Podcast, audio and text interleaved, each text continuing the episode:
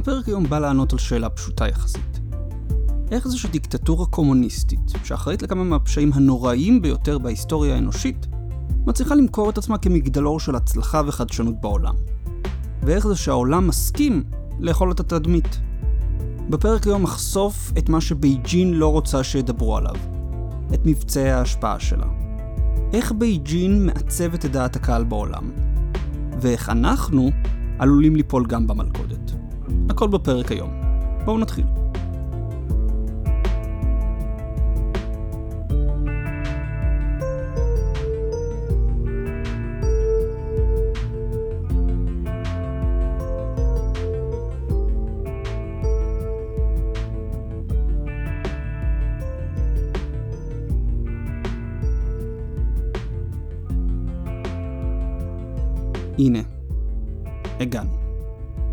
תשעה חודשים אחרי שהתחלנו במסע הארוך שלנו להבין את סין, אנחנו קרובים לסיום.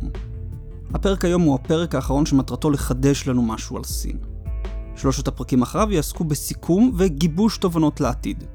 תובנות על עתידה של סין, על עתידם של יחסי ארצות הברית-סין, ומה צריכים להיות עתידם של יחסי סין-ישראל.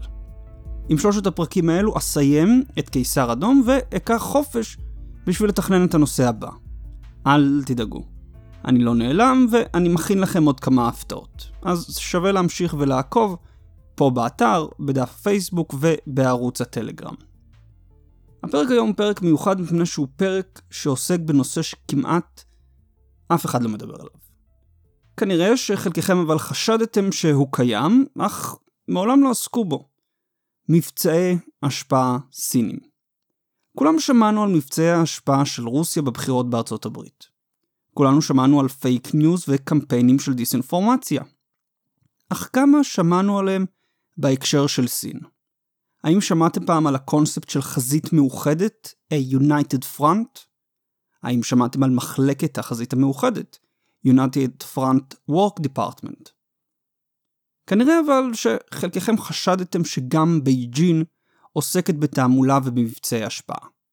דיקטטורות אינן שורדות זמן רב ללא מנגנון יעיל של תעמולה, פנימית וחיצונית.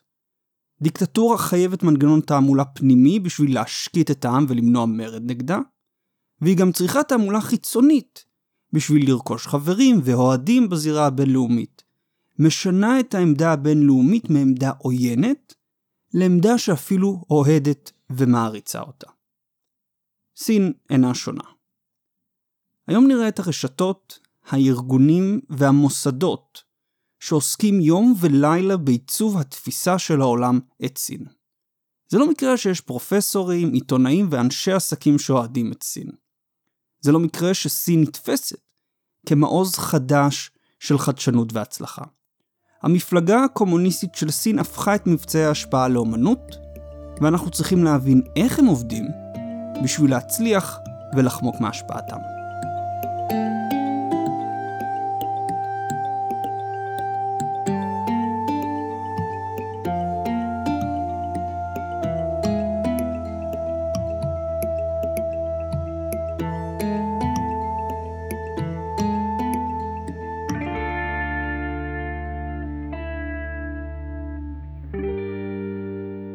הסיפור של מבצעי ההשפעה של סין מתחיל לפני הקמתה של הרפובליקה העממית של סין.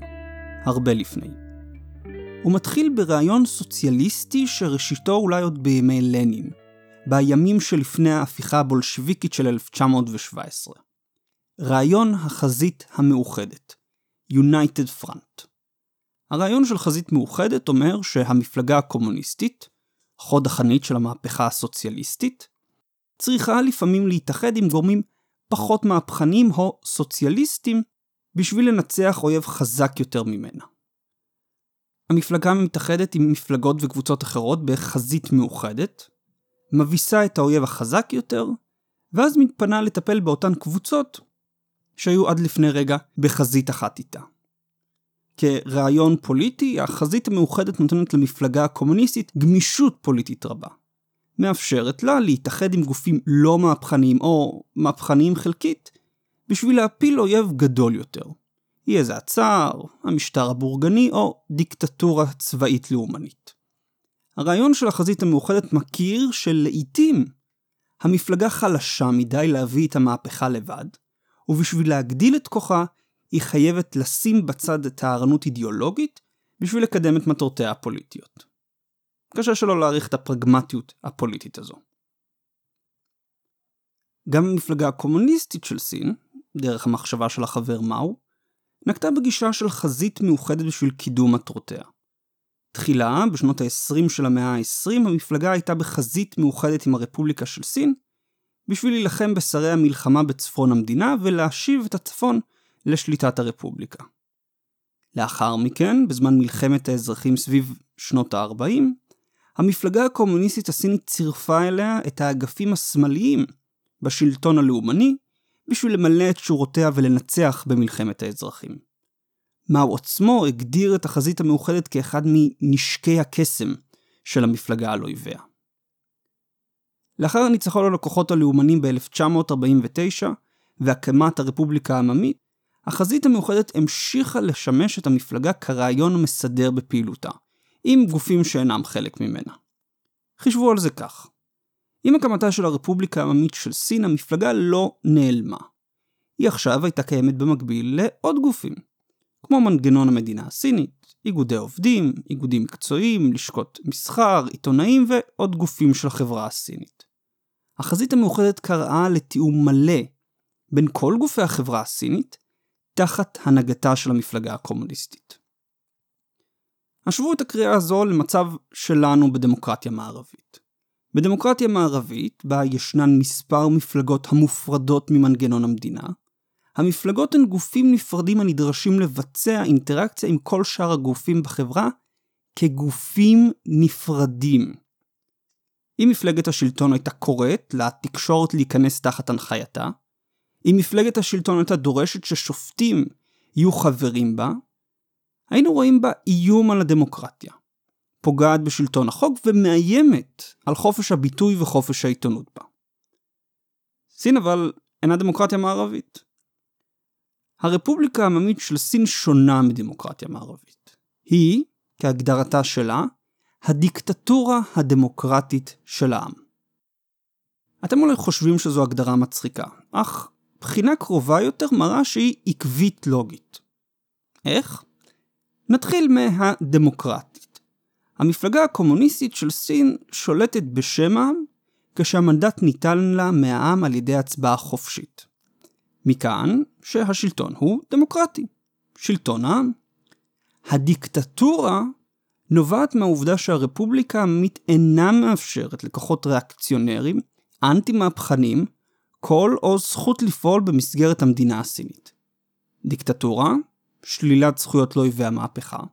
דמוקרטית, שהמנדט ניתן לה על ידי העם. אתם כמובן יכולים לפקפק עד כמה היא באמת דמוקרטית כשהמפלגה שולטת במי יכול להיבחר ומי לא. אבל היי, זו כבר ההגדרה המערבית שלכם לדמוקרטיה. עוד נראה מה המפלגה חושבת על ההגדרה הזאת. בשביל להבטיח את הגנתה של החברה הסינית מהכוחות הריאקציונרים, ובשביל להבטיח שכל גופי החברה יהיו מאוחדים בשאיפתם להגשמת החלום הסוציאליסטי, המפלגה נוקטת במדיניות של חזית מאוחדת. כל כוחות החברה והארגונים בה מצורפים ביחד לחזית מאוחדת אחת עם המפלגה. בניגוד למפלגות בדמוקרטיה מערבית שהן חלק מהחברה, שהן חלק מן השיח של החברה, המפלגה הקומוניסטית מחויבת לנהל את החברה, לשלוט בשיח של החברה. הגישה הזו של חזית מאוחדת, של חזית אחת טוטאלית בחברה הסינית, היא אולי אחד הדברים החכמים והמפחידים שמאפיינים את השלטון הקומוניסטי בסין. על ידי החזית המאוחדת המפלגה משיגה שליטה טוטאלית, מבלי לגרום להרגשה של כפייה בקרב האוכלוסייה. היא פשוט מטמיעה את עצמה בכל דרכי החיים של האוכלוסייה. בשביל להבין את זה טוב יותר, בואו ונחשוב מהן הדרכים שעומדות בפני דיקטטורה מפלגתית לשלוט בחברה. דרך אחת להשיג שליטה טוטאלית בחברה היא לרדוף כל גוף מתחרה למפלגה. זו אולי הדרך הפשוטה לשליטה, אך ובמקרים רבים גם השגויה. רדיפה של האויבים הפוליטיים שלכם רק מחזקת אותם. ראשית, היא מעודדת אותם ליצור אופוזיציה מאוחדת נגדכם.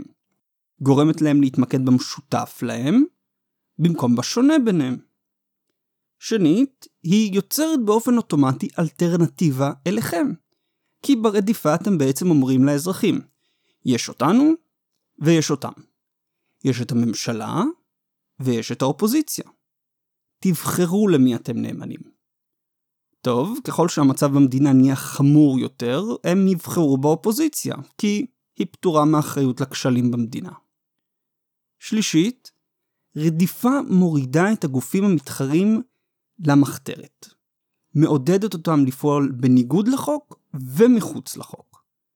בשביל להמשיך ולרדוף אותם אתם חייבים להשקיע עוד ועוד משאבים. לחזק את המשטרה שלכם ולהשחית את מערכת החוק שלכם. אתם אולי לא מתכוונים לזה, אבל התוצאה הסופית של הרדיפה הפוליטית היא בדרך כלל מנגנון ביטחון פנים שעלול להיות חזק יותר משאר מנגנוני המדינה. חזק אפילו יותר מהמפלגה שהקימה אותו. דרך שנייה ומורכבת יותר היא לא לרדוף גופים מתחרים במפלגה, אלא לספח אותם אליה. במקום לרדוף את התקשורת, אתם מוודאים שעוסקים בה חברים נאמנים למפלגה. במקום לכלוא את בעלי העסקים, אתם נותנים להם להתאגד באיגודים בחסות המפלגה. במקום לרדוף את הכנסייה, אתם פשוט דורשים למנות את ראשיה. אתם מעצבים את האקולוגיה של החברה כך שתישלט על ידי המפלגה. ממוסדות החינוך והאקדמיה, דרך התקשורת, האיגודים המקצועיים, גופי התרבות, הכלכלה והחברה. במקום החלוקה הבינארית של אנחנו והם, אתם יוצרים חזית מאוחדת שמקיפה את החברה כולה, וכוללת כל פרט בה. אי אפשר להיאבק במפלגה אם המפלגה היא הכל. הרעיון הזה אולי נשמע דמיוני, אולי נשמע דיסאוטופי, אך זה בדיוק הרעיון של החזית המאוחדת ברפובליקה העממית של סין היום. אחרי שאיחדה את הכוחות המהפכניים נגד הממשלה הלאומנית של סין, המפלגה פנתה לאחד את כוחות החברה הסינית בחזית מאוחדת אחת. ישנם מספר גופים האמונים על בניית החזית המאוחדת הזו, אך אנחנו נתמקד באחד מהם. מחלקת החזית המאוחדת, United Front Work Department. המחלקה כוללת לשכות לענייני טיבט ושינג'יאנג, הבורגנים החדשים של סין, בעיקר אנשי עסקים, אינטלקטואלים שאינם חברי המפלגה, ולשכה מיוחדת לענייני הונג קונג, מקאו וטיוואן. עניינה המרכזי של המחלקה הוא ביצירת תמיכה למדיניות המפלגה בקרב קבוצות פוליטיות, אתניות ודתיות בסין ובקרב סינים החיים מחוץ לרפובליקה.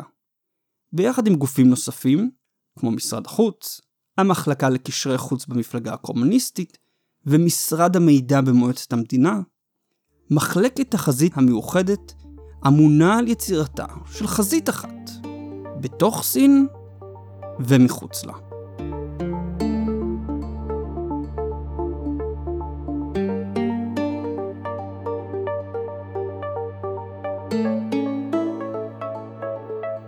כששי ג'ינפינג התמנה למזכיר הכללי של המפלגה הקומוניסטית בסוף 2012, המפלגה הייתה באווירת משבר.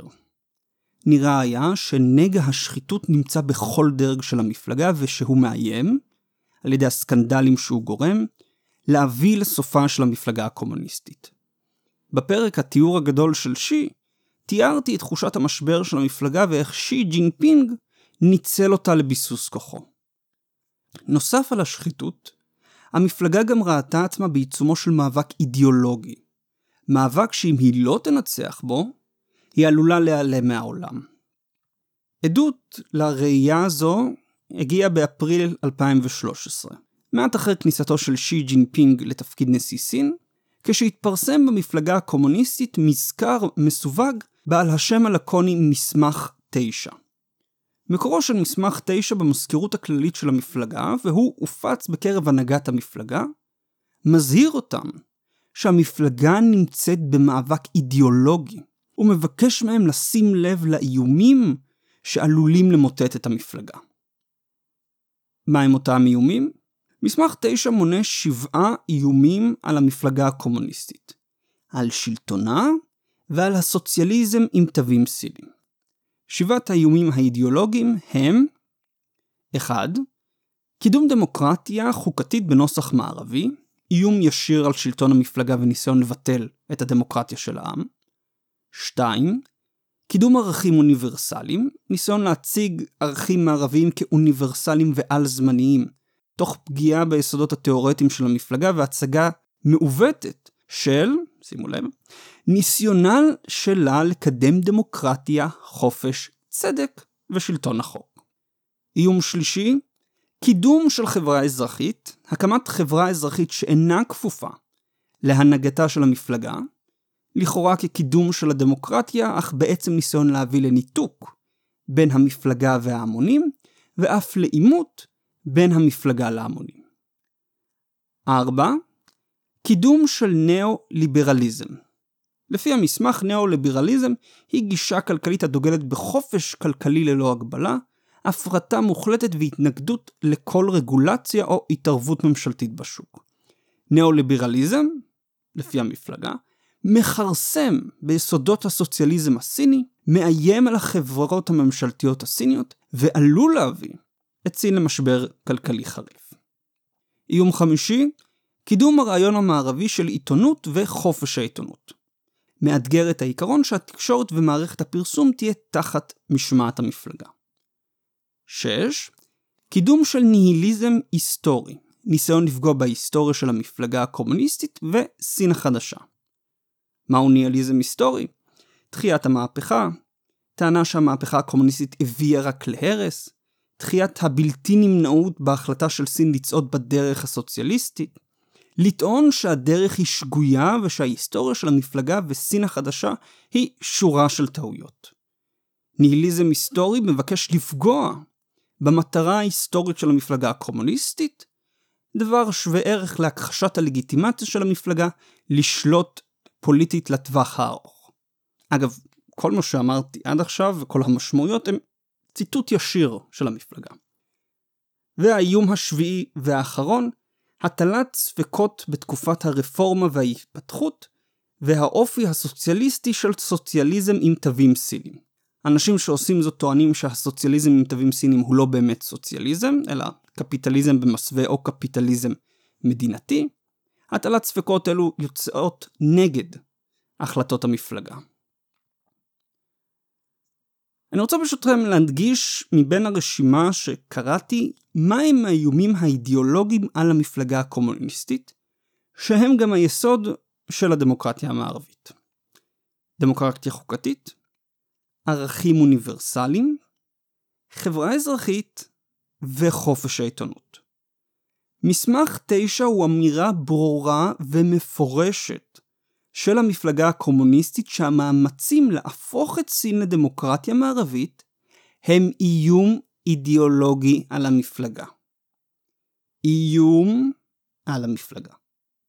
וזה ב-2013, שלוש שנים לפני שדונלד טראמפ אפילו ניסה לרוץ לנשיאות. עכשיו אתם יכולים לטעון, ובצדק. ניצן, עד כמה זה מפתיע שהמפלגה הקומוניסטית רואה בניסיון להפוך אותה לדמוקרטיה מערבית איום. זה כמו שאסד יפרסם מסמך שקידום זכויות אדם אצלו הוא איום. זה לא מפתיע. זה מובן מאליו. כן ולא. כן, זה באמת מובן מאליו. כמובן שדיקטטורה עממית תראה בניסיון להפוך אותה לדמוקרטיה מערבית איום. אבל זה מפתיע מפני שהעולם מתייחס לסין כאילו היא לא שוללת לחלוטין את הדמוקרטיה המערבית. סין הקומוניסטית נתפסת כחברה לגיטימית במשפחת העמים. בו בזמן שהיא קולעת אנשים לשנים על מאמציהם לקדם דמוקרטיה במדינה. מדינות וחברות עושות בה עסקים, בעודה שוללת ממיעוט אתני של כתשעה מיליון איש את זכויותיו הבסיסיות ביותר לפרטיות והליך הוגן. איך יכול להיות שהסדר הליברלי חי בשלום עם מעצמה כלכלית שדוחה את עצם הבסיס הרעיוני שלו? סיבה אחת היא הציניות שמתלווה לעשיית עסקים. השווי של חברות נקבע לפי הרווחים שלהם, לא לפי העמדה המוסרית שלהם. סיבה אחרת היא התקווה שאולי סין תשתנה. שאולי סין תהיה מוכנה לשנות את דרכיה ולאמץ, לפחות חלקית, את המודל המערבי. לפי התזה הזו, אם רק ניתן לסין מספיק זמן וגישה למערב, התהליך הדמוקרטי יקרה מעצמו. מי שאולי היה הראשון להגות את התזה בדבר הדמוקרטיזציה הבלתי נמנעת של סין, היה פרופסור פרנסיס פוקויאמה, שבמאמרו קץ ההיסטוריה מ-1989, שרטט את המסלול הבלתי נמנע לכאורה של סין מדיקטטורה של עם לדמוקרטיה ליברלית. יש היום מעל 20 אלף סטודנטים סינים הלומדים בארצות הברית ובמדינות מערביות אחרות. כמעט כולם ילדיהם של האליטות הסיניות. קשה להאמין שכאשר הם יחזרו הביתה לארצם, הם יהיו שבעי רצון שסין היא המדינה היחידה באסיה שלא הושפעה מתהליך דמוקרטיזציה גדול. הפגנות הסטודנטים בבייג'ין בדצמבר 1986, ושחזרו לאחרונה עם פטירתו של הו יו פן, הכוונה להפגנות בכיכר טיאננמן, הן רק ההתחלה של מה שיהיה לחץ בלתי נמנע לשינוי במערכת הפוליטית. סוף ציטוט. היום אנחנו יודעים שהלחץ לא היה בלתי נמנע. בטיאננמן סטודנטים סינים נורו ונדרסו על ידי טנקים. המפלגה הצליחה לשבור את המפגינים, הצליחה לעקוף סדר מבית, והצליחה, גם אחרי הטבח בכיכר, לשכנע את העולם המערבי להמשיך לעשות עסקים עם סין. ההצלחה שלה לשמור על מעמדה לאחר הטבח בטיאננמן קשורה ליישום המוצלח של החזית המאוחדת על ידי המחלקה הרלוונטית וגופים נוספים במנגנון ההשפעה הסיני. מאז כיכר טיאננמן החזית המאוחדת הופנתה לשני מאמצים עיקריים. א', לשמור על התור האידיאולוגי של החברה הסינית על ידי פיקוח, איתור וסילוק גורמים מזוהמים אידיאולוגית, ובו בזמן לעודד את הנאמנות האידיאולוגית של האוכלוסייה. ב. לפעול בתוך מדינות זרות בשביל לשנות את עמדתן על סין. אם על ידי גזרים ואם על ידי מקלות. החזית המאוחדת תאתר ארגונים ומובילי דעת קהל, תמשוך אותם או תאיים עליהם להתקרב לעמדת המפלגה, ותשתמש בהם בשביל להשפיע על מדינת המטרה. ביחד, שני המאמצים האלו יבטיחו למפלגה יציבות מבית ותמיכה מבחוץ. יבנו חזית מאוחדת מול הכוחות הריאקציונרים שאיימו להפיל את שלטון המפלגה. הכניסה של שי ג'ינפינג לשלטון בסוף 2012 הביאה רוח חדשה למאמצי המפלגה להשיג חזית אחידה. מסמך 9 הוא במידה רבה ביטוי של הדחייה של שי את המודל המערבי, מודל שהוא רואה בו איום על המפלגה ומתחרה לסוציאליזם עם תווים סינים.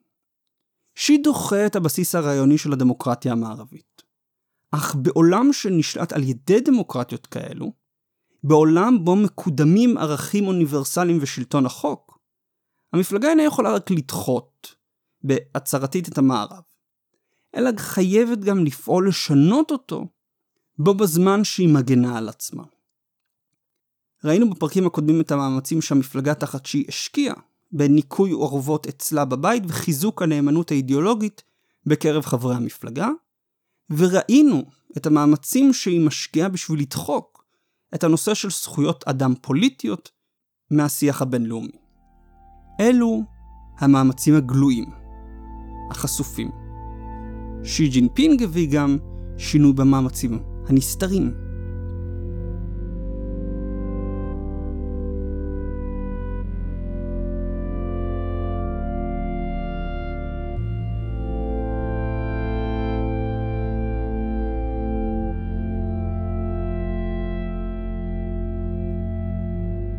תחת שלטונו של שי, המפלגה ביצעה ארגון מחדש וחיזוק של מחלקת החזית המאוחדת. המחלקה קיבלה תוספת של כ-40 אלף איש, ונוספו לה שלוש לשכות חדשות.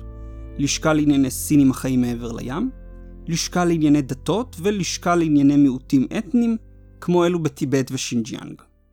אל הארגון מחדש הזה נוספו קריאות ברורות של שי לכלל חברי המפלגה, לראות בעבודת החזית המאוחדת חלק חשוב מתפקידם, ולא דבר שיש להזניח או לחשוב שרק המחלקה הרלוונטית צריכה לטפל בהם. הוא גם הורה להקים קבוצה מובילה לענייני חזית מאוחדת שמטרתה לקדם את הסטטוס של עבודות למען חזית מאוחדת, ואת התיאום של אותן עבודות בין גופי הבירוקרטיה השונים של המפלגה. במקביל לארגון מחדש של המחלקה, שי ג'ינפינג הדגיש שבמיקוד שלה צריכים להיות סטודנטים סינים הלומדים מחוץ למדינה. למה דווקא סטודנטים סינים הלומדים מחוץ למדינה? זו נקודה מעניינת, ויש לה רלוונטיות גם אלינו כאן בארץ. עוד לפני הארגון מחדש של שי, הייתה קיימת במחלקה לשכה לענייני סינים החיים מעבר לים. סינים כאלו, אם הם סינים אתניים או אזרחי הרפובליקה החיים מחוץ לה, מהווים קבוצת עניין למפלגה הקומוניסטית משום היכולת שלהם לעזור או לפגוע במפלגה.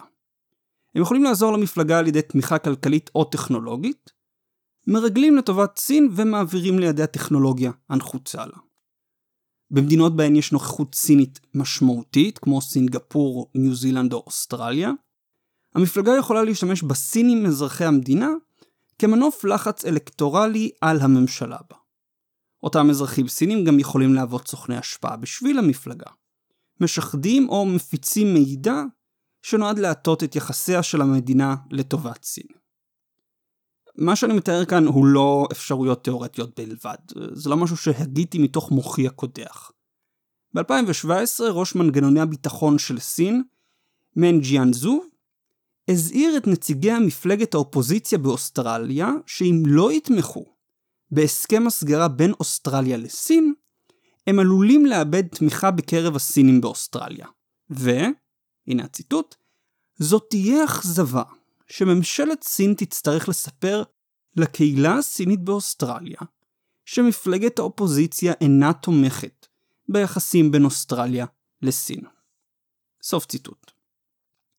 באותה שנה ראש המודיעין האוסטרלי חשף ששני אנשי עסקים אוסטרליים ממוצא סיני שתרמו מיליוני דולרים למערכת הפוליטית במדינה הם סוכנים של בייג'ין, שהשתמשו בתרומות שלהם כדי להשפיע על החלטות הממשלה. שני האירועים האלו, ביחד עם דוח של קהילת המודיעין על כמה המערכת הפוליטית באוסטרליה חשופה להשפעה זרה, הביאו את הממשלה ב-2018 להעביר שורה של חוקים, שמטרתם לעצור התערבות זרה במערכת הפוליטית שלה. הסינים מחוץ לסין גם יכולים לפגוע במפלגה. פזורות אתניות יכולות להיות בית חם לאופוזיציה שנאלצת לגלות מהמולדת. סטודנטים סינים שלומדים מחוץ לסין עלולים לתפוס את החיידק הדמוקרטי ובשובם הביתה להדביק את אזרחי סין. מחלקת החזית המאוחדת מוודאת שזה לא יקרה. כיצד? המחלקה מפעילה מאות ארגוני סטודנטים סינים באוניברסיטאות מחוץ למדינה, במיוחד בארצות הברית. על הנייר, הארגונים האלו לא קשורים לממשלה הסינית ואין להם שייכות פוליטית. הם נועדו לעזור לסטודנטים סינים להתאקלם בקמפוסים זרים, ומקיימים פעילויות לטובת סטודנטים סינים, כמו חניכה על ידי סטודנטים בוגרים, טיולים ומסיבות. אך עדויות מבוגרי האיגודים האלו מראות שמעבר לתמיכה בסטודנטים, אותם ארגונים גם מפקחים על הסטודנטים, מאפשרים לבייג'ין לדעת מראש איזה סטודנט הפך לפרו-דמוקרטי הרבה לפני שהוא חוזר למולדת. אותם איגודים גם מפעילים לחץ על האוניברסיטאות בהן הם נמצאים, בשביל לשלוט בשיח האקדמי. על אילו נושאים ניתן לדבר ואילו אישים אפשר להזמין לקמפוס. לדוגמה, ביוני 2017, באוניברסיטת סן דייגו בקליפורניה, סניף של התאחדות הסטודנטים והמשכילים הסינים פתח בגל של מחאות בעקבות הזמנתו של הדלאי לאמה לשאת נאום באוניברסיטה. לדברי הסניף אגב, הצעד נעשה לאחר התייעצות עם הקונסוליה הסינית במקום. המטרה של שי בפעולות של החזית המאוחדת הוא להטמיע את מרכיבי החברה בסין ואת הסינים מחוץ לרפובליקה אל תוך המפלגה. על ידי בניית חזית מאוחדת אחת, שנמתחת מבייג'ין אל העולם, שיכול להטות את המערכת הבינלאומית לטובת סין, ולנצח את המאבק האידיאולוגי עם הדמוקרטיה המערבית, פשוט על ידי נטרול מדינות המערב. אבל איך בדיוק עובד כל המנגנון הזה? איך נראה מבצע השפעה סיני בפועל?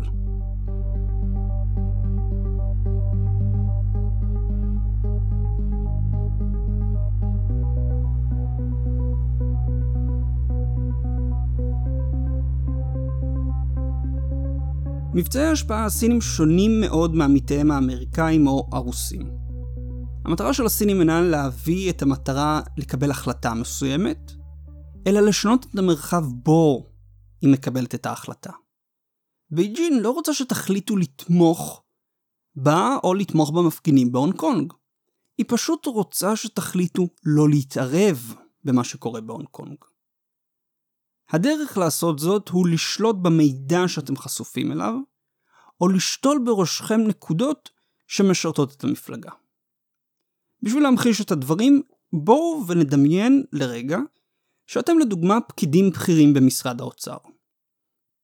הסינים רוצים שתאשרו לחברות סיניות לפעול בארץ, ושלא תעשו בעיות כשחברות סיניות קונות עוד חברות הייטק מקומיות.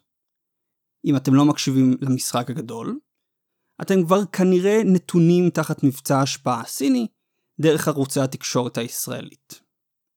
מה זאת אומרת?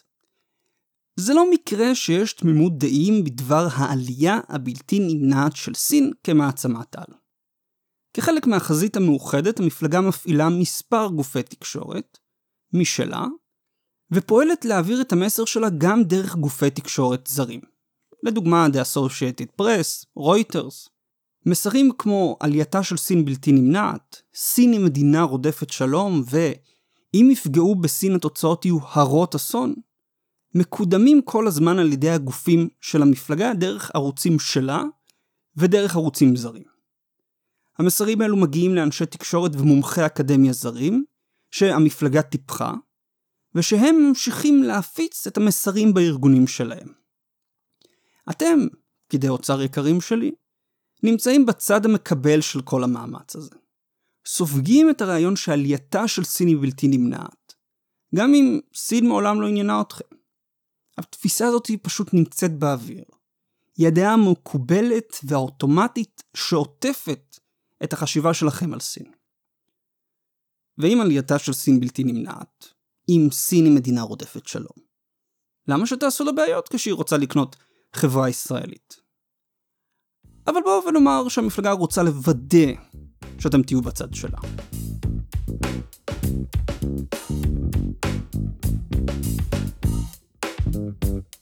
יום אחד תופיע על שולחנכם, או בתיבת המייל שלכם, הזמנה לטיול הכל כלול בסין. הזמנה שנשלחה על ידי ידידי ישראל בשנזן, ארגון אזרחי לחלוטין, ללא שום קשר לממשל. אתם כמובן תלכו, כי מי לא ייקח הזמנה לטיול הכל כלול? ותראו את העוצמה והחדשנות של סין.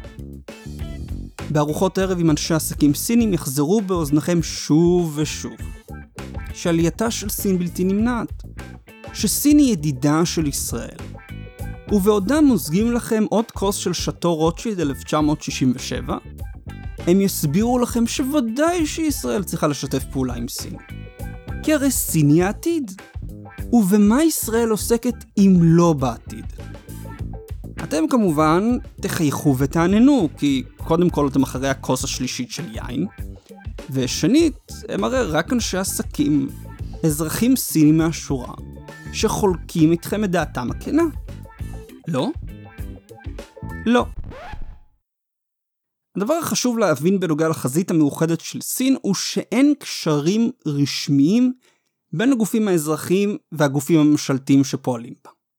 אנשי העסקים שימזגו לכם יין והמתנות שארגון ידידי ישראל בשנזן ייתנו לכם, הם בו זמנית אנשים פרטיים וסוכנים של הממשל. הן בו זמנית מתנות פרטיות ומתנות מהממשל. הממשל משתמש בהם כחזית בשביל לשכנע אתכם שסין טובה לישראל. בעוד אתם מקשיבים קשב רב כי נדמה לכם שמדובר באנשים פרטיים, לא בסוכנים של הממשלה. התיאור שלי אולי נשמע כפרנויה, אך זה לא אומר שזה לא נכון. הסינים מנסים להשפיע על אנשי מפתח באמצעות הטיות עדינות, כמו מידע אקסקלוסיבי או מתנות. מקרה אחד שיכול ללמד אותנו עד כמה מעודנת השיטה הסינית, התפרסם באוגוסט 2017, כשהרשויות בסינגפור שללו את תושבות הקבע של פרופסור בכיר למשפטים, וואנג ג'ין, אזרח ארצות הברית ממוצא סיני. הרשויות הסינגפוריות האשימו את ג'ין ששימש כסוכן השפעה לממשלה זרה, וניסה להשפיע על מדיניות החוץ של סינגפור על ידי חשיפת מידע מיוחד לכאורה שהיה ברשותו. ג'ין חשף את המידע לבכיר בפקולטה שלו למשפטים, שבתורו העביר את המידע לפקידים בכירים בממשל הסינגפורי, שהיו בעלי השפעה על מדיניות החוץ שלה.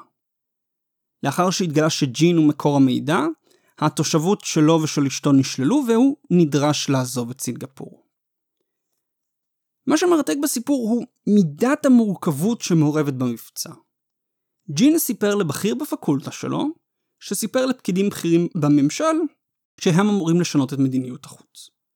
הוא מסר מידע מיוחד לכאורה, איזה מידע פנימי שיש לו, בשביל לחולל בסוף התהליך שינוי במדיניות החוץ של סינגפור. האם מדינת ישראל הייתה מצליחה להעלות על ניסיון דומה כזה, לשנות את מדיניות החוץ שלה?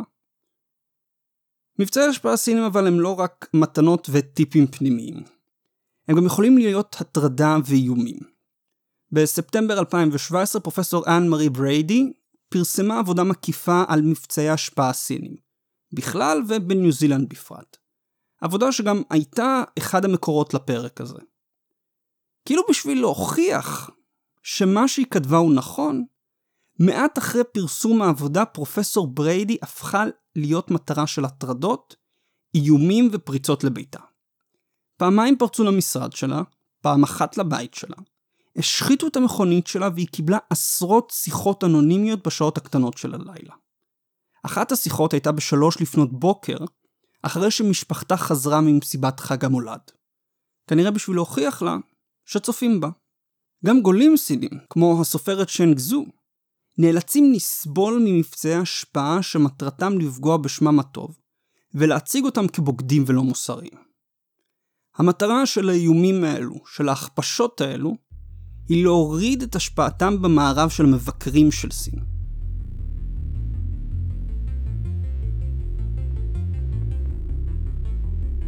המפלגה הקומוניסטית של סין עלתה לשלטון הודות ליכולת שלה לגבש חזית מאוחדת מסביב למפלגה.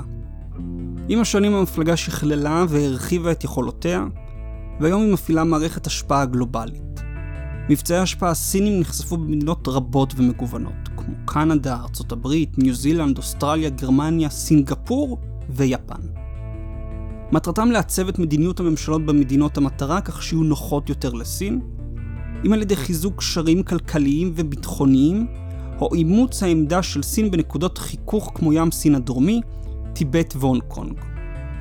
נעדרת מהרשימה היא ישראל, שעל אף נוכחות גדלה של סין בה נראה כאילו מבצעי ההשפעה הסינים פסחו עליה. הסיכוי שאנחנו חווים רק השקעות סיניות בלי השפעה סינית הוא קטן, וכנראה נובע יותר מהיעדר פיקוח ועניין מצד גורמים פוליטיים. ההיעדר של דיווחים על מבצעי השפעה. עוד אעסוק בנושא בפרק על יחסי סין-ישראל. לפני אבל שאתמקד ביחסים שלנו עם הענק הסיני, יש נושא אחר שצריך לטפל בו. מערכת ההשפעה הנרחבת של המפלגה הקומוניסטית, החזית המאוחדת שמפקחת על סטודנטים סינים בקמפוסים זרים, מעידים לא על חוזקה של סין, כי אם על חולשתה. מדינה שבטוחה בכוחה לא צריכה להטביע את האוכלוסייה שלה בתעמולה, ולשלוח סוכני השפעה למדינות העולם. שי ג'ינפינג חיזק את המערכת של החזית המאוחדת לא מפני שהוא בטוח בכוחה של המפלגה הקומוניסטית, אלא להפך, מתוך תחושה ברורה של השבריריות שלה. בפרק הבא נראה עד כמה בדיוק שבירה הרפובליקה העממית של סין. תודה לכם להקשבה. זה הכל להיום. אל תשכחו לדרג את הפודקאסט ב iTunes ולהמליץ לחברים ולבני משפחה. אם יש לכם הערות או הארות, אתם מוזמנים לשלוח אליי למייל בניצן פוקס שטרודל gmail.com או דרך דף הפייסבוק של המשחק הגדול. אם אתם מעוניינים להמשיך ולהתעדכן בידיעות מהמשחק הגדול, אני מזמין אתכם להצטרף לדף הפייסבוק, לערוץ הטלגרם או ערוץ האינסטגרם. פרקי המשחק הגדול גם זמינים ביוטיוב. את המוזיקה ששמעתם הלחין גיא שילה, שגם ערך את הפרק. כאן ניצן דוד פוקס, המפיק של המשחק הגדול, ואני רוצה להודות לכם שוב על ההאזנה.